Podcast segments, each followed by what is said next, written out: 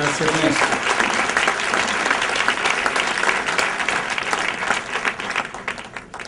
Allora un paio di informazioni. Eh, durante questa conversazione posso essere interrotto in qualunque momento da una alzata di mano e da una domanda, perché invece di mettere le domande alla fine, come si usa fare ogni tanto, queste cose, insomma io invece preferisco riceverle in mezzo, quindi se c'è una curiosità o un'obiezione o qualcosa, insomma mi fa piacere corrispondere mentre che sto chiacchierando, che sto raccontando una storia. Queste ho detto parole indelebili ma che vanno solo indelebili solo per me. E la mia parola indelebile è Sud, non solo perché ci provengo, ma perché ha rappresentato e rappresenta per me un insieme di tutte le, le cose che mi stanno a cuore. Il Sud comincia a Napoli e finisce nell'Antartide e quindi e quindi ce n'è di più. Appunto, Napoli, una città che, eh, alla quale probabilmente questo punto cardinale solo le sta stretto, perché poi è stata fondata dall'estremo oriente, dai greci, è stata governata per secoli dall'estremo occidente, gli spagnoli, e poi ha avuto sul suo trono regnanti austriaci, francesi, normanni, svevi. Eh, insomma è stato un concentrato di punti cardinali. Ma quando la fondarono i greci avevano finito tutta la loro fantasia geografica. Come la chiamiamo questa città adesso che abbiamo fondato? Pure questa, ne abbiamo fondata un'altra. E allora qualcuno aveva proposto Partenope, Artenos in greco vuol dire vergine e quel luogo fin dall'inizio non sembrava vergine, con quel vulcano sulla spalla che evidentemente l'aveva già sverginata diverse volte. E allora dissero, vabbè, provvisoriamente la chiamiamo città nuova, Neapolis. Ma di città nuove è pieno il mondo. Allora il napoletano ha cercato di rendere quel luogo inconfondibile, per non farlo confondere con tutte le altre città nuove che ci stanno in giro per il mondo. E ci è abbastanza riuscito. Quel posto nel corso del tempo è diventato leggendario, che è sempre un miscuglio di magnifico e di atroce. È aperta, spalancata da tutte le parti, quel sud, non è difeso da nessuna barriera naturale, chi l'ha voluta l'ha presa. E allora la inespugnabilità si è trasferita dentro i suoi cittadini, loro sì sono diventati inespugnabili, nessun potere ha attecchito su di loro, li ha convinti, li ha trattenuti a lungo. Il potere è stato su quella città i vari poteri che si sono susseguiti nel corso del tempo come l'intonaco sopra il tufo. Il tufo è la materia con cui è stata fabbricata quella città. Fin dal tempo dei greci si sono messi a fabbricare quella città con il tufo, che è questa pietra vulcanica, scavata dentro la città, eh, sotto la città. E così quella città forza di scavarci sotto delle cavità, è diventata doppia. Come è gremita e fitta sopra, così è vuota sotto. Quella città si è piantata sopra un suolo sismico e sotto un vulcano catastrofico. Una città di abitanti di azzardo. Il tufo è stata la materia prima nella quale sono cresciuto. E il tufo a differenza di tante, tanti materiali di costruzione che servono sempre a dividere. Il tufo invece non vuole dividere. Il tufo è un materiale edilizio cordiale che si rifiuta di fare il, le separazioni e tiene insieme le persone che stanno da una parte e dall'altra dello stesso muro. Ecco perché il senso mio più sviluppato dentro quel sud è stato l'udito. Udito. Udito è il mio senso più specializzato. perché era quello che sapeva tutto, quello che succedeva, imparava dal mondo, attraverso tutte le cose del mondo le capiva e le imparava attraverso l'udito, attraverso l'ascolto, quello che si raccontavano le persone intorno. Che si raccontavano? Beh, avevano de- dei repertori fissi, 3-4 cantoni di argomenti fissi. Uno era quello dei fantasmi, perché Napoli era piena, avvermicata, si dice da noi, era verminosa, brulicante di fantasmi. Brulicante è la, la traduzione esatta della parola avvermicata. Eh, non era eh, fantasia, era realismo puro. E poi c'erano le storie dei terremoti, eh beh, quello faceva parte della, della, narrativa. Ogni generazione ha avuto le, sue, le sue scosse, se le ha trasmesse insieme alle storie. Ma a che servono le storie? Solo a questo servono, a smaltire il tempo precedente, a smaltire l'esperienza precedente, a smaltire la malora, il meglio e il peggio di quello che è capitato. A questo servivano le storie. E dunque c'erano le storie della guerra, la guerra, la seconda guerra mondiale, la più grande catastrofe della storia della umanità, la più grande distruzione di vite umane. A differenza di tutte le guerre del passato, la guerra moderna la piglia con i cittadini, con la gente dentro le campagne, con gli indifesi, insomma. A Napoli in quel luglio del 1943 il, eh, gli alleati avevano così completamente il dominio dei cieli che si permettevano di bombardare in pieno giorno, non avevano bisogno nemmeno di fare le incursioni notturne, bombardavano in pieno giorno, a obiettivo libero da alta quota, senza neppure mirare, eppure la mira era abbastanza sommaria nei bombardamenti di quell'epoca, ma senza neppure aver bisogno di mirare. E le donne si sono sobbarcati il peso di quella guerra. Le donne sono, hanno, sono state il, quel fronte diffuso e interno che ha subito più profondamente la distruzione, molto di più degli uomini. Gli uomini erano abbastanza reticenti, non tanto per la sconfitta, ma per la umiliazione di aver partecipato a quella guerra a fianco dei peggiori boia della storia dell'umanità. E sempre ci mettevano in mezzo a quelle storie eh, amare ci mettevano sempre il contenuto, la, la, spezia comica. Doveva sempre succedere qualcosa che, faceva, che li faceva ridere, qualche episodio che sgon, sgonfiava la vena della, del dolore le dava una, uno sfiato, uno sfiatatoio, le dava un po' di ossigeno per respirare.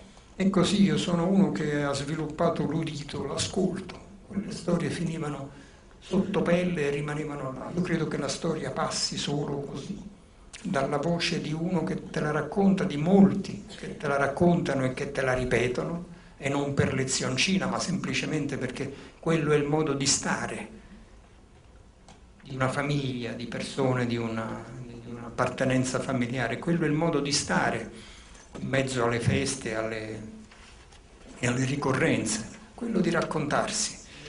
L'udito è stato l'albero principale della mia conoscenza e poi tutto il resto veniva diramato da lì, agli altri, agli altri sensi. La vista, la vista che vedeva a Napoli, non vedeva niente vista. Noi stavamo dentro dei vicoli insaccati che al massimo vedevi a, a qualche metro davanti, al massimo della profondità di campo era la cucina di quello che abitava di fronte. E se volevi guardare il cielo ti dovevi sporgere e cacciare, alzare sopra la testa e c'era una strisciolina che diceva là sopra, ci sta, il, sapevi che c'era il cielo sole non entrava neanche a mezzogiorno del solstizio d'estate là dentro. Ma anche che i carabinieri poteva entrare il sole là sotto. E allora c'era la vista non, non valeva niente. A Napoli il testimone oculare neanche valeva niente. Si vendeva fuori al tribunale a 50 lire a testimonianza. Testimone oculare non valeva niente, ma invece chi, cosa valeva? Quello che aveva sentito. Ah, il testimone acustico. Chi aveva sentito dire una cosa, quella era la Cassazione. Era in definitiva la notizia ascoltata. E così quel sud mi è entrato attraverso le voci di, di quelle donne e attraverso il dialetto, che è stata la mia lingua madre, la lingua che mi ha più informato sul mondo.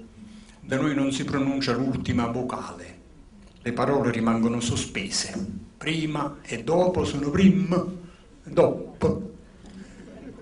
Hanno più carne e ossa del presente che è solamente mo. L'amore nostro è piuttosto di amore è più svergognata la fama della fame. I sordi sono i sordi, il soldato o surdato, più sordo che ha soldato. Da noi il c'è non c'è, però c'è sta. Da noi non c'è chi ha, però c'è sta chi tiene.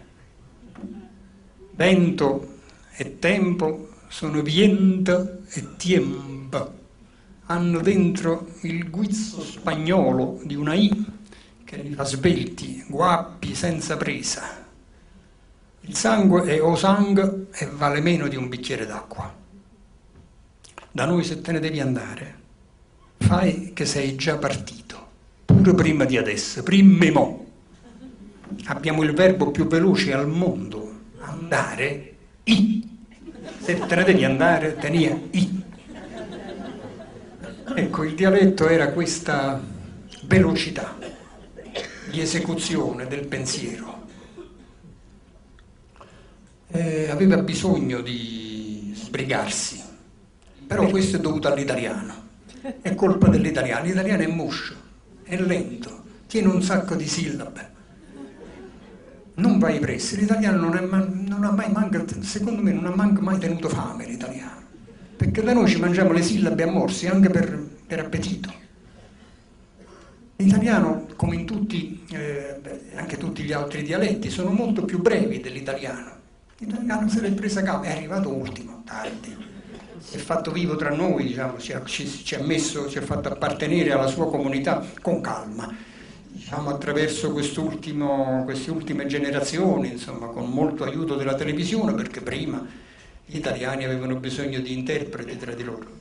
E, ehm, più lento, certo, i dialetti precipitano e quello invece ha un suo corso. Mi è piaciuto per questo, perché se ne andava piano. Era una lingua che si staccava da quel sud, si staccava dalla concitazione, dall'urgenza che aveva la, il dialetto di quel sud, se ne stava o nella lingua di mio padre, perché mio padre a casa voleva che si parlasse italiano con lui senza accento e allora bisognava imparare questa seconda lingua, ma invece c'erano i libri. Io mi sono, mi sono, mi sono fatti piacere, che all'inizio non è che mi piacevano tanto, però poi sì, poesia. A forza di prenderli in mano, sfogliarli, mi sono affezionato proprio a quella loro confezione. Il libro è una bella, una bella materia, alla fine. Mi sono convinto in quella, in quella infanzia, in quell'adolescenza, che era una bella materia, robusta, per niente fragile o inconsistente. O... Per esempio i libri, un po' di quei libri che stavano dentro quello stanzino venivano dalla casa di mio padre, che era stata bombardata e, e si erano salvati solo i libri. Quindi voleva dire insomma, che erano più forti dei mobili, del marmo, della, del, dei coltelli. Si erano salvati dall'incendio. Come i libri si salvano dall'incendio? Sì, i libri si salvano dall'incendio, un po' si sbruciacchiano fuori sui bordi, un po' sulla copertina, ma dentro invece rimangono chiusi, compatti e non si fanno fregare neanche dall'assedio del fuoco. Il libro è, è potente, una bella consistenza. Poi tu lo butti in acqua e quello non affoga. Galleggia, eh sì, perché appartiene a quel prodigio per il quale il legno galleggia. Tutta la nostra conoscenza minuziosa del pianeta proviene dal fatto che il legno galleggia. Io fatto, sono, sono impratichito di alpinismo, ma perché? Ma l'alpinismo all'inizio, oltre ad essere un gioco eh, all'aria aperta, un magnifico gioco all'aria aperta, ma all'inizio era un paragrafo della geografia. All'inizio l'alpinismo era quello che mancava la ricognizione del pianeta. Io credo che i limiti del nostro corpo sono abbastanza sconosciuti. Sono abbastanza sconosciuti perché questa nostra specie umana è stata selezionata da una quantità di generazioni che l'hanno sperimentata nelle condizioni più difficili, più estreme, tant'è che la, questa nostra specie umana ha attecchito in tutte le latitudini, in tutti i luoghi, dai deserti ai, alle, ai, ai ghiacci. Dunque questa specie umana si è indurita, si è specializzata. La divinità interviene con questo dono delle lingue per disperderli e usa proprio questa formula. Andate e riempite i volti di tutta la terra. Io le sono sommamente grata perché ho capito che è possibile leggere un autore come lei e recuperare l'udito. Pensi cosa è riuscito a fare? Ah, grazie.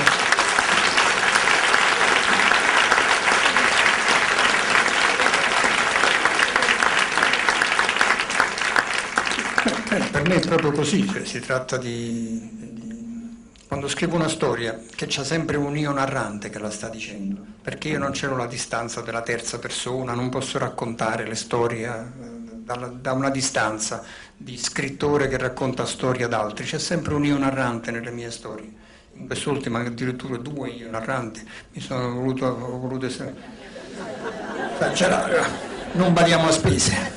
E anche le mie frasi non sono più lunghe del fiato che ci vuole a dirle. Così il punto va a finire dove, dove il, fiato si è, si, dove il fiato smette. Una, perciò insomma, sono debitore di questo delle storie.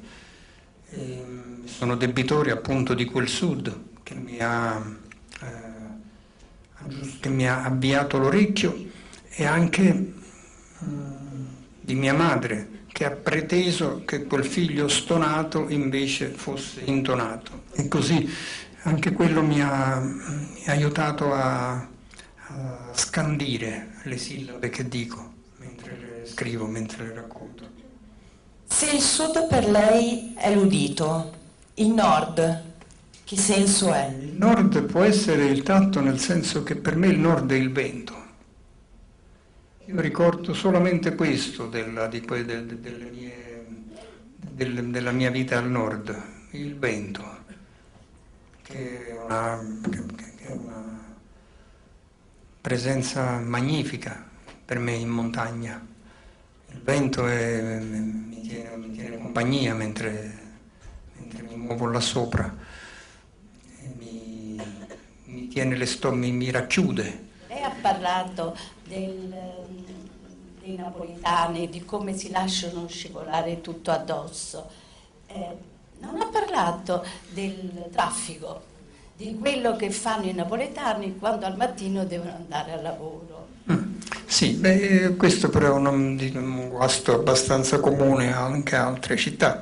Non c'è una specificità napoletana. Dal mio punto di vista di frequentatore ogni tanto che vado a Napoli, ecco, vengo sorpreso perché lì secondo me si interrompe una legge della fisica che si chiama della impenetrabilità dei corpi perché si riesce a passare, a sgusciare in mezzo a quelle, a quelle strade così strette, con le macchine passando sopra i marciapiedi, sotto, con, sfiorandosi, cioè lì avviene una, ci deve essere una, un, quel traffico va spiegato dal punto di vista della fluidità, esiste un fluido, una, una, qualcosa di, eh, che, che, lo rende alla fine solubile, perché di suo sarebbe, in, sarebbe è come il sangue di San Gennaro, di suo è, è, è, è, è solido, però invece succede continuamente che poi per attrito insomma, riesce a raggiungere una fluidità e a far circolare la reliquia appunto. Vabbè, io vi ringrazio, mi dispiace, sarei stato ancora un po' con voi.